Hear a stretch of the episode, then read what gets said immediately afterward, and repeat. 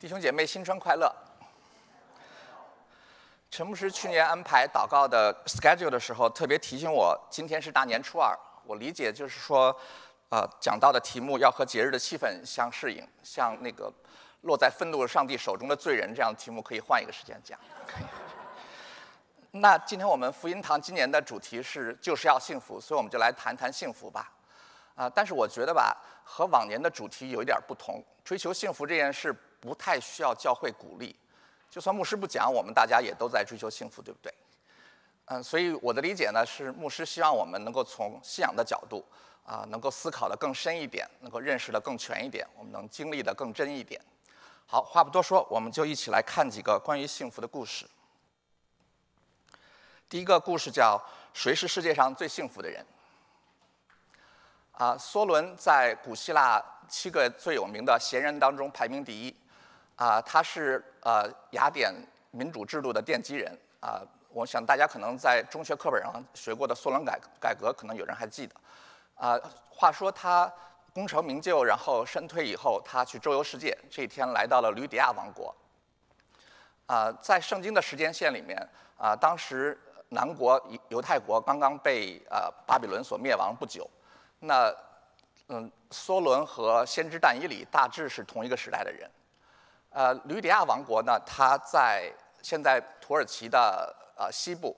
啊，我们知道那个启示录里的亚细亚七教会，他们啊都是都在这个当年吕底亚王国的这个领土里面。而王国的首都叫萨迪，那么也是七教会当中一个的所在地。那么，吕底亚王国是人类历史上第一个铸造和使用金币的国家，所以当时是富甲一方的。那他的国王克洛呃克洛伊斯，在后世就成了财富的代名词。那么现在英文里还有一个啊谚语，就是说 as rich as Croesus，就是像克洛伊斯一样有钱。但是因为我们下面要讲的这个故事，这个谚语有一点点的贬义，所以大家不要看见哪位弟兄股票公司的股票涨了，你就夸人家像克洛伊斯一样有钱。那话说，这个克洛伊斯他听过梭伦的大名，所以他很想在这个智者面前来炫炫耀一下，所以他先派大臣带着这个梭伦在宫殿里游览了一天，观看了他的精美的收藏和华丽的殿宇，然后他再接见他。那他就对梭伦说：“说您周游世界，见多识广，您讲讲在您见过的所有人当中最幸福的一个人是谁？”然后。当然，这个问题这个暗示性太明显了。就是这时候，如果是有经验的老江湖，就应该一面盛赞吕底亚王国在国王的领导下取得的惊人成就，然后一边说：“大王，您就是世界上最幸福的人。”但是梭伦没有按照这个剧本来走，他回答说：“说我见过最幸福的人名叫泰勒斯，他是雅典的一个平民，他出身卑贱，但是靠着自己的聪明和努力，啊，成了一个成功的商人。”那他把自己赚到的钱全都分给了亲人和邻居，所以他自己始终既不贫穷也不富有。然后他看见了自己的孩子长大成人、结婚生子，一直到晚年，雅典遭到了敌国的入侵，然后他就和邻居们一起列于方阵当中，保家卫国，壮烈牺牲。所以他死的那天，全城的人都出来纪念他。所以他是我见过最幸福的人。那么国王显然没有料到这个呃梭伦会这样回答，所以就又问：那谁可以排名第二呢？然后梭伦说：“那是克留比斯和拜呃拜同啊两兄弟，他们是阿尔戈斯城外的两个乡下的两个少年，啊，他们的母亲是赫拉神庙的祭司。那么有一天宗教节日到了，母亲需要去神庙献祭，但是不巧那个拉车的黄牛生病了，然后一大车的祭物没有办法拉到那个神庙。那如果耽误了祭祀的话，这是天大的事情。”所以这时候，两个少年就站了出来，他们把车子套在自己的身上，然后拉了十几里路到了神庙，让这个母亲可以按时献祭。所以村民们都非常高兴，他们就跟这个母亲说：“说你真是个有福之人呀，你有这么好的两个儿子。”然后母亲也非常的欣慰，她就对女神祷告说：“求你赐给两个少年他们一生幸福。”那女神听了他祷告以后，当天晚上趁两个少年还在熟睡的时候，就取走了他们的性命。然后国王听到这儿就完全蒙圈了。说他们死了，然后呃，梭伦说是的，但是他们是在自己幸福的顶点的时候离世的。然后这个国王现在就觉得这个梭伦这个家伙显然是古往今来天上地下最名不副实的大师了，所以他憋了一下午的话，他终于忍不住问出来，他说：“那你把我放在什么地方？你难道没有看到我比那个雅典商人要富裕千倍，我所享用的东西都是他做梦都没有见过的东西。那你有没有看到我比那两个乡下少年要强大百万倍？我一声令下，千军万马就会去屠人之城、灭人之国，拉个牛车算什么？你为什么不觉得我是世界上最幸福的人？然后梭伦很平静地回答他说：“说上天眷顾我们雅典人，赐给我们这样的智慧，其中有一条就是命运是无法琢磨的，你永远都不知道明天会发生什么。泰勒斯、克留比斯和百同，他们都在自己幸福的顶点离世，所以我知道他们是幸福的人。至于大王您，我只能说到目前为止你都很幸运，但是不到剧中大幕落下，我没办法知道你会不会是个幸福的人。No one is happy。” Until the end is known。说完这句话以后，两个人就分手了。然后国王继续享受他的财富和权利，直到有一天，他看到东方的波斯国慢慢崛起，然后他就很傲慢地发动了这个对波斯的战争。但是出乎所有人的预料，他被波斯王塞鲁士给打败了。这个塞鲁士就是圣经里啊灭掉了巴比伦，然后后来在以斯拉记第一章的时候命令啊犹太人返乡的这个波斯王。那么，直到他成了阶下囚以后，他才想起了呃梭伦的话：“No one is happy until the end is is known。”那我家的小孩子从很小的时候就听过这个故事很多遍，我们讨论过这个故事的方方面面。但是有一点，我始终跟他们讲，说这个故事告诉我们，基督的信仰为什么如此宝贵？Because the end is already known。因为圣经告诉我们，我们的生活可以有一个幸福的结局。神可以纠正所有的过错，擦去所有的眼泪，弥补所有的遗憾，让我们可以和他在天国里享受永远的福气。所以，这难道不是世界上最大的幸福吗？人世间有很多美好的事情值得我们追求，像财富、事业、健康。但是这些问这些事情都有一个共同的问题，就是他们会有一个终点。无论你怎么去锻炼身体，有一天你会病得下不了床。你可能可以积攒几辈子也花不完的财富。但是早晚有一天会被一些你不认识也不认识你的后辈挥霍一空。你可能做了一个发明，更新了整个行业，但是大概出不了十年，新的技术就会取代它。年轻人可能都没有听说过你的名字。我们追求过的这些事情都有一个终点，而且还不一定会是一个 happy ending。当我们意识到这一点的时候，会对我们的人生的态度和我们心里的平安有很大的影响。其实不只是梭伦知道这一点，李白他也说。乃知蓬莱水，复作清浅流。亲闻他人，旧日东陵侯。富贵固如此，盈盈何所求？曾经的沧海，转眼之间就会变成桑田。当年封侯拜相的权贵，现在在乡下种瓜为生。这个荣华和富贵，古来如此，你拼着老命去追求个什么呢？但是另一方面，如果我们相信死亡不是结束，人生的旅程会在另一个更美的地方继续的话，这样的信仰也会改变我们对生活的态度和选择。几年前啊，一天早上我送我的儿子去学校，然后突然听见前面一声巨响，然后是有一辆汽车撞到了路边的电线杆子上。那等我们开过去的时候，这个司机已经从车里出来，在检查伤损伤了。那我儿子说：“哎，这是我们邻居家 Chris。”然后他那天跑到学校以后，他找到 Chris，他说：“那根电线杆子对你做了什么？你非要去撞人家？”然后 Chris 说：“不知道呀，他非朝我撞过来，我躲了好几下也没有躲开。”然后两个人一起哈哈大笑。然后我们就觉得这就是一个年轻人做的一件傻事。但是那天晚上，Chris 突然就去世了，就是他车祸其实还是导致了他体内出血，但是没有人意识到。那 Chris 他是我儿子在童子军和学校辩论队的学长，是个典型的别人家的孩子，非常非常出色的小伙子。他刚刚被卡耐基梅隆大学录取。前面有非常光明的未来在等着他，所以当我们去参加他的追思礼拜的时候，我们所有人都在 shock 当中，我都无法想象他的父母会是多么的伤痛和不舍。但是我的邻居 Chris 的母亲，她脸上还带着笑容，她跟我们说，Chris 肯定不希望看见大家的脸都拉得这么长，他现在是在一个更美的地方。我想这就是信仰的力量，这就是我们在基督徒的葬礼上反复看到的，他们怀着的与世人不同的盼望。信仰可以重塑我们的价值，可以帮助我们更容易舍弃那些本来也留不住的东西，让我们更加努力地去追求那些可以持守的东西，让我们更热切的去盼望那些没有人能夺走的东西。葬礼过后，我儿子跟我说，Chris 让他想到了克留比斯和百同那两个少年。是的，世界上最幸福的人是那些可以把幸福带进永恒的人。第二个故事是幸福是什么？谁说了算？啊，这是一个1999年的电影《玩具总动员》第二季。如果大家很熟悉的话，你就暴露你的年龄了。因为 我儿子小的时候，我每天放下放就是下班以后，我就抱着他在沙发上看电视。我们说看的最多的就是《玩具总动员》系列和那个《海底总动员》，里面的每句台词我们俩都可以背出来。然后在这个故事里面，这些玩具他们都是活的。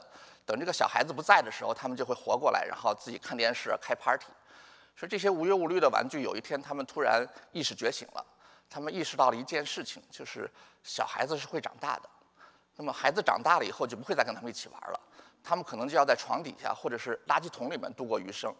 这个想想就太可怕了，就是所以必须要为自己的今后独立生活做一些准备，就是需要有个 retirement plan。然后结果不久以后，这个主角这个牛仔玩具他就被人偷走了，那个人要想把它卖到那个。日本的一个玩具博物馆里面，他想一想说，这个其实也蛮不错的，这是个挺好的 retirement，因为你可以永远的活在聚光灯之下。然后他拿，他的那些玩具朋友就是出于义气，就跑来拯救他。然后所以经过了各种的奇遇和搞笑，但是在这个过程当中，这个牛仔他意识到一件事，就是说玩具的幸福其实就在于他和小主人彼此相爱、彼此服侍的这个过程当中，在这个。博物馆里的生活虽然看起来非常的光鲜亮丽，but it's not what life is meant to be。这不是生活本来应该有的样子。其实我们人也是这样，我们有自己的生活，我们的能力越来越强，我们给自己的生活增加了越来越多的内容，而且我们很爱这样的生活，我们想要更多。但是我们会忙的忘了去去想想 what life is meant to be。有时候我们甚至会怀疑，这个生活真的有一个应该有的样子吗？那么，玩具的幸福，它离不开创造它的人的心意。那么，如果这世上有一个创造者，那么我们这些被造的人就不可能真的脱离他来找到自己生活的意义和目的。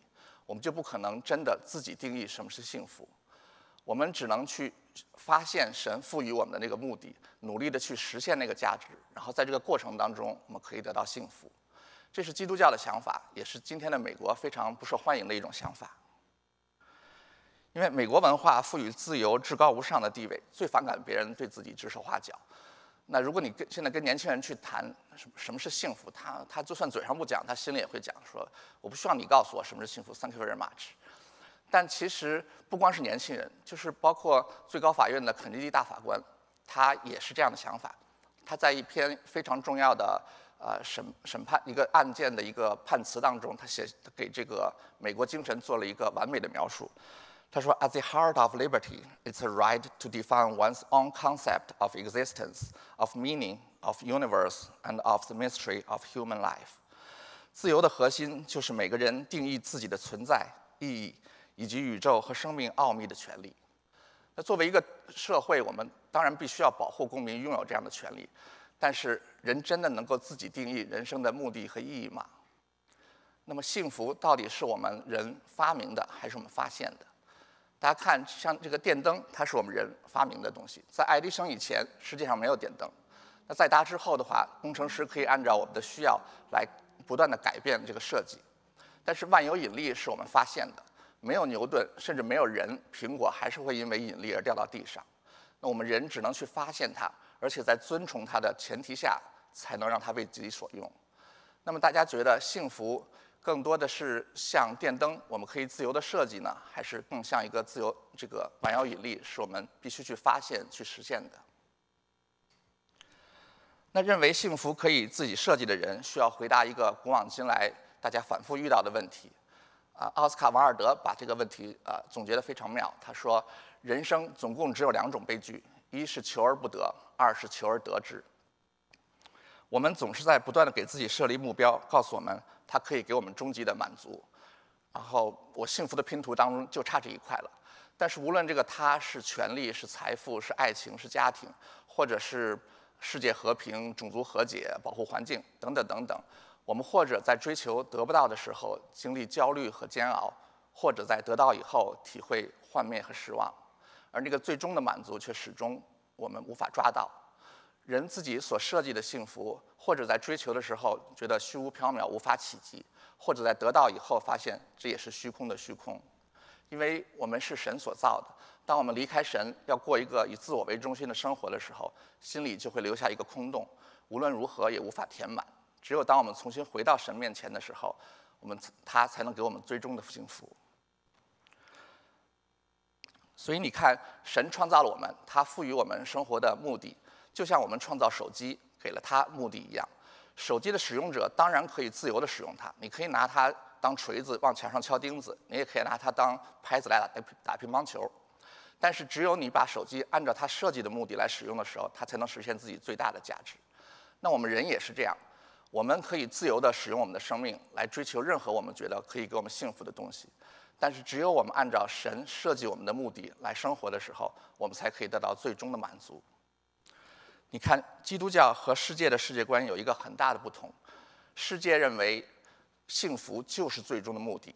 其他的一切，包括拜什么菩萨、信什么神，全都是为实现这个目的得到手段。而基督教认为，幸福既不是目的，也不是手段。幸福是我们在实现神赐给我们的目的的时候得到的奖赏。幸福不是 happiness，是 blessings。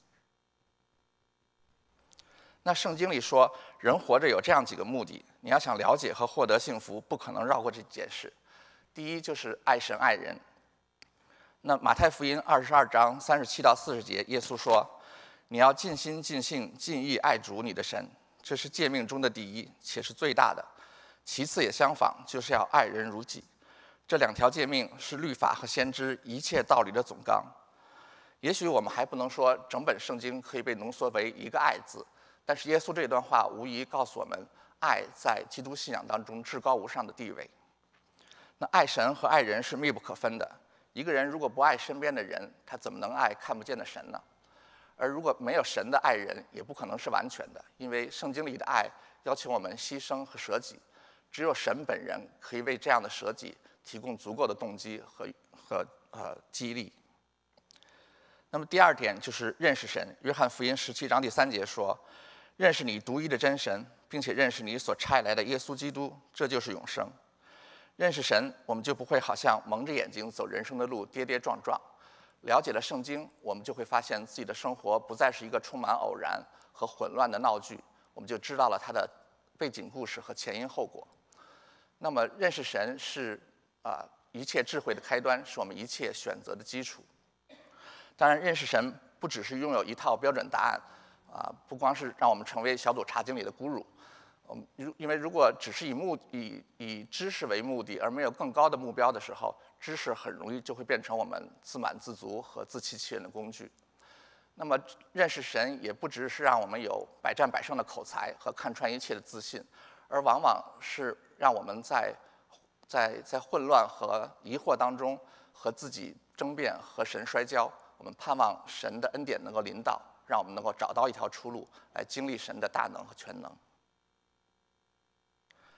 那第三点是管理世界，啊，在创世纪一章二十八节，神就赐福给他们，又对他们说，要生养众多，遍满地面，治理这地，也要管理海里的鱼、空中的鸟和地上各样行动的走活物。那信仰会改变我们工作上的幸福观，工作不只是我们啊养家糊口的工具，也不只是我们拿自己的时间和精力去换 paycheck 的一个交易。嗯，我们的工作其实神的呼召和托付是爱神爱人的具体行动，所以信仰使我们衡量工作的好坏的标准不再是钱多活少离家近，也不只是个人价值的实现和提升，而是对社会和其中活生生的人真实的贡献。那么我们都渴望事业上的成功，我们都盼望自己的人生不同凡响，但是在这个世界上，一切都会在日光之下逝去，我们所有的成就终究会被别人遗忘。我们的努力，包括那些最好的努力，早晚有一天会在时间中变得无足轻重。除非真的有神，除非这个世界背后还有一个永恒的世界，那样的话，我们的每一次善意，我们的每一个小小的努力，都变成了对神呼召的回应，都拥有了永恒的意义。这是基督信仰给我们的一个应许，这也是我们幸福的一个重要来源。第四是灵性成长。以弗所书四章十五到十六节说：“唯用爱心说诚实话，凡事长进，连于元首基督，全身都靠他联络得合适，百节各按其职，按照个体的功用彼此相助，并叫身体渐渐增长，在爱中建立自己。很多年以前，我上小红师母的主日学，他讲了一句话，大意是说，我们的信仰就像一颗种子，它是有生命的。有生命的东西，如果总不成长，那会是一件很奇怪的事情。我听了他的话，我再看看我自己，我心里就有一些不安。那我的信仰还有生命吗？他现在在成长吗？所以非常重要，大家来上主日学，因为不知道哪一天你会听到一句让你醍醐灌顶的话，可以改变你的生活。那我们基督徒对待信仰，其实就应该像对待一粒种子一样，我们要按时的给它浇水、施肥、除虫拔草。我们不能三五个月和和信仰都没有见过面，没有想过它。那么这个信仰也就会像我们养的植物，我们会看见它生命的力量，看见它成长，看见它开花结果，看见它做一些我们没有预料、我我们没有计划、我们意料之外的奇事。这其实是人生中一个最奇妙的经历。了解了人生的目的之后，圣经里说什么是幸福呢？基督徒最熟悉，也应该是最有权威性的论述，是主耶稣在登山宝训里提到的八福。耶稣眼中有福的人是什么样？是心里贫穷的人，他们知道自己拿不出任何东西来换取救恩，他们承认自己的破碎和不配，以及对神完全的依赖。是哀痛的人，他们不只承认自己的罪，而且为个人和社会得罪神而伤痛懊悔。他们接受神的宽恕，也愿意。啊，那些在救恩面前只有喜乐而没有眼泪的人，其实并不真正了解天国的含义。是温柔的人，他们因为认识到自己的罪，从而可以对其他罪人温柔。他们接受天父的宽恕，也愿意宽恕那些得罪他们的罪里的同胞。是饥渴慕义的人，他们不仅渴望公义在自己的生命中实现，他们也关注世界上每个角落对每一个人群的不公正。他们追求社会的公义，也追求个人公义的生活。二者并无偏颇，是怜悯人的人，他们对患难中的人的需要会动善心，而不会挑剔对方的信仰观念和道德记录，因为记得自己也是罪人。耶稣曾经在我和他为敌的时候不计前嫌，施加怜悯。是清心的人，他们不仅有清洁的仪表和外在的敬虔，更有清洁的良心，他们一心一意寻求神的国和神的义，没有诡诈和表里不一。是使人和睦的人，他们并不一味地回避冲突，而是效法主耶稣，用自己付代价的方式来寻求和解。是为义受逼迫的人，他们明白使人和睦的努力常常不受欢迎，温柔连续的行动常常遭人误解。他们不寻求对抗和逼迫，但也不在他们面前退缩，因为他们知道蒙召就是与耶稣基督一同受苦。你看，圣经上说的幸福和世人说的颇为不同。它不是拥有一些东西，而是拥有一些品格。它不是外在的，随时可能会失去的。它是内禀的，永远都无法被人夺走的。所以，幸福不是我们自己发明的，而是神为我们预备，等着我们去发现、去获得的。第三个故事：如何才能得到真正的幸福？这个故事来自圣经的路加福音十五章十一到三十二节，人们一般把它称为“浪子的故事”。那有一个人，他有两个儿子。有一天，小儿子对他说：“父亲，请你把我应得的啊产业分给我。”然后父亲就把产业分给了他们。然后小孩立刻就拿上钱跑到国外去，在外面呃肆意花费这些资财。然后直到有一天他把钱花光了，又赶到那个地碰上那个地方遇到大饥荒，他就陷入了困顿，不得不去给别人养猪。知道一个犹太人混到去给别人养猪的地步，那肯定是已经到人生的谷底了。那他这时候就想到。我父亲家里仆役甚甚多，我却要在这里饿死嘛？我要回到我父亲那里去，我要对他说：“我父亲，我得罪了天，得罪了你，我从此不配成为你的儿子，请你把我当做一个呃仆人来使用。”那这样他就来到了往往他的父亲家里走，离的家里还远的时候，父亲看见了他，立刻就跑上来拥抱他，然后他就对父亲说：“说父亲，我得罪了天，也得罪了你，从今以后不配成为你的儿子。”然后这个老妇人、老父亲就跟仆人说：“赶快把上好的袍子拿来给他穿上，把戒指戴在他的手上，把那个肥牛犊牵过来宰了，我们要大肆的庆祝，因为这个儿子他是死里他是死里复活、失而复得的。那于是他们就进去开 party，然后这时候大儿子他从田里回来，听见了喧闹的声音，他就找了一个仆人来问，说发生了什么事？这个仆人跟你说，就跟他说，说你兄弟回来了，你父亲看见他无灾无病的回来，就把肥牛犊宰了。啊，这个大哥就生气了，他就不愿意进去。然后老父亲出来劝他，啊，大哥就跟老父亲说，说我这么多年忠心的服侍你，从来没有违背过你的意见，但是你却没有给给我一只山羊羔，让我和朋友一起来享乐。你的这个儿子，他和娼妓一起耗费了你的资财，他一回来，你却把肥牛犊宰了。然后这个老妇人，这个老父亲就跟他讲说，说儿啊，你常与我同在，我的一切都是你的。但是你的这个兄弟，他是死而复活、失而复得的，所以我们理当欢喜高兴。这故事里的两兄弟基本上代表了人类追求幸福的两种方法。弟弟的方法是自我实现，他只听从自己的内心，拒绝让别人告诉他应该怎么做。他藐视权威，要用自己的方法来寻找自己定义的幸福。那弟弟们就是各种新潮流的发动者。但是我觉得，在我们的教会，在我们周围的朋友当中，这样的人其实蛮少的。我们可能比较担心的是，我们的孩子会走上这样的道路，所以我们对他们染头发呀、扎耳洞啊，尤其是他们听的音乐，我们常常会觉得很不满。但是，其实你会发现，孩子们成熟的速度往往比我们所期望的还要快，因为他们是在我们的家里面长大的，他们的危险和我们的危险一样，其实是更像哥哥的危险。哥哥追求幸福的方法是乖孩子的方法，他知道这个世界运作的方式，他会做父母和社会眼中看为正确的事，去赢得肯定和奖励。那这两种方法截然不同，这两种观念之间的冲突也从来没有停止过。双方都觉得对方是这个世界一团糟的原因，而己方是拨乱反正的力量。当然，现实生活要比这个更复杂一点。我们在生活中也看到有些人。外表看起来像哥哥一本正经，但是背地里有一些不可被人所知的秘密生活。那也有一些人，他们的生活方式像弟弟一样的放浪形骸，可是自以为意，站在道德制高点时候的态度，可以让最老资格的法利赛人感到脸红。但是不管他们如何看待自己，耶稣在耶稣的眼中，兄弟两个人都迷失了，因为他们虽然行为非常的不同，但是他们的心是差不多的，他们都是。更想要父亲的财富，而不是父亲本人。他们想要掌控自己的人生，一个靠逃跑来挣脱束缚，一个靠听话来积攒权力。他们都是把父亲当做实现他们自己目标的一个手段，而不是把父亲当做一个亲人去爱他、去服侍他。阻碍哥哥和父亲建立亲密关系的，不是他错误的言行，而恰恰是他对自己正确言行的骄傲。哥哥觉得他这么听话。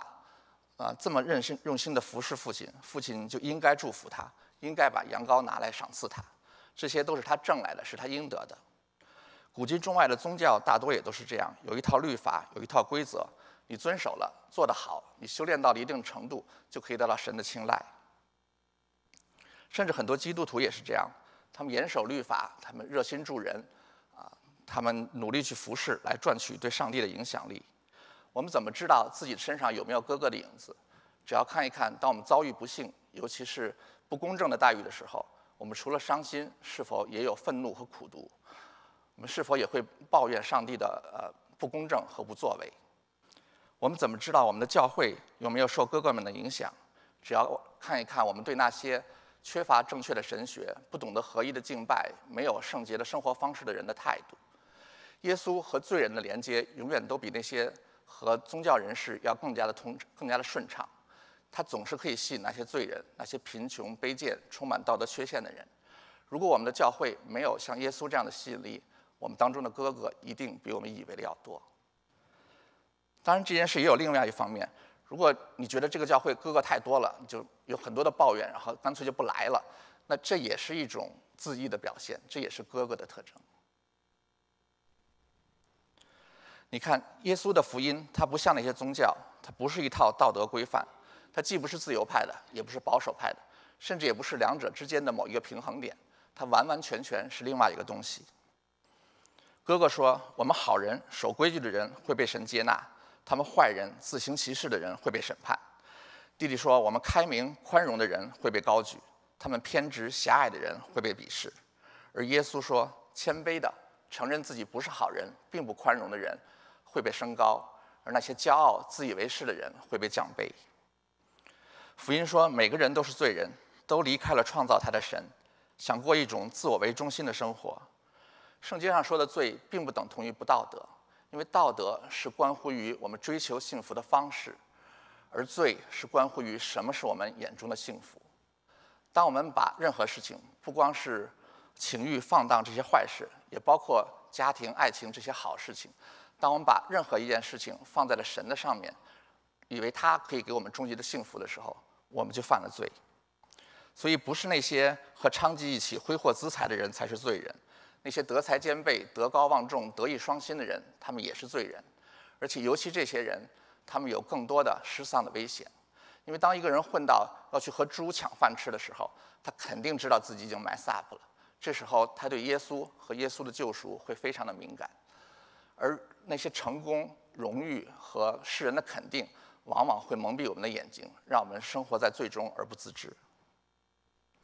说完这些难听的，福音又说，每个人都被神所爱，神爱我们不是因为我们做对了什么，而是因为我们是谁。我们是他的儿女，我们是按他的形象所造，所以他赋予我们一些不可剥夺的权利，包括生命、自由和追求幸福。他也赐给我们一些的，赋予我们一些的责任，包括爱他、赞美他、敬畏他、服侍他。神爱我们，他的心柔和谦卑。也许你还生活在过去错误的后果当中，也许你在还在从前的坏习惯里面挣扎。也许有听得见和听不见的声音在指控你、贬低你、折磨你，但有一件事你可以牢牢抓住，那就是神依然爱你，他的对你的邀请依然有效，他的宝血依然遮盖你的罪。就像故事里的老父亲，神不会等到我们改正了所有的错、还上了所有的债、修炼到一定程度以后才接纳我们。这世界上没有一样的罪可以过于他的恩典，也没有什么错误他的爱不能宽恕和遮盖。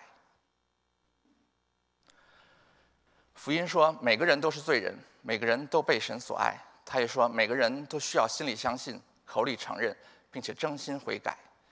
其实，对于我们这些中产阶级的华人来说，悔改的路上更大的阻碍不是像弟弟，而是像哥哥，是我们对自己道德行为的自信，是把恩典当作应得的工钱，是对他人罪的论断和严苛。这些都不带来喜乐和平安，反而会在神。没有赐给我们我们应以为应得的奖赏时，带来愤怒和苦毒；在别人收获我以为不配得的恩典时，带来嫉妒和怨恨；在动荡的环境中带来恐惧和不安。要除去心里的哥哥，我们的悔改就不能只停留在言语和行为上，我们必须为最深的罪，试图做自己救赎者和生命的主而悔改。而悔改的方法就一定不是。那些让当初让我们成为哥哥的经验，比如咬牙坚持、推迟享乐、吃苦耐劳。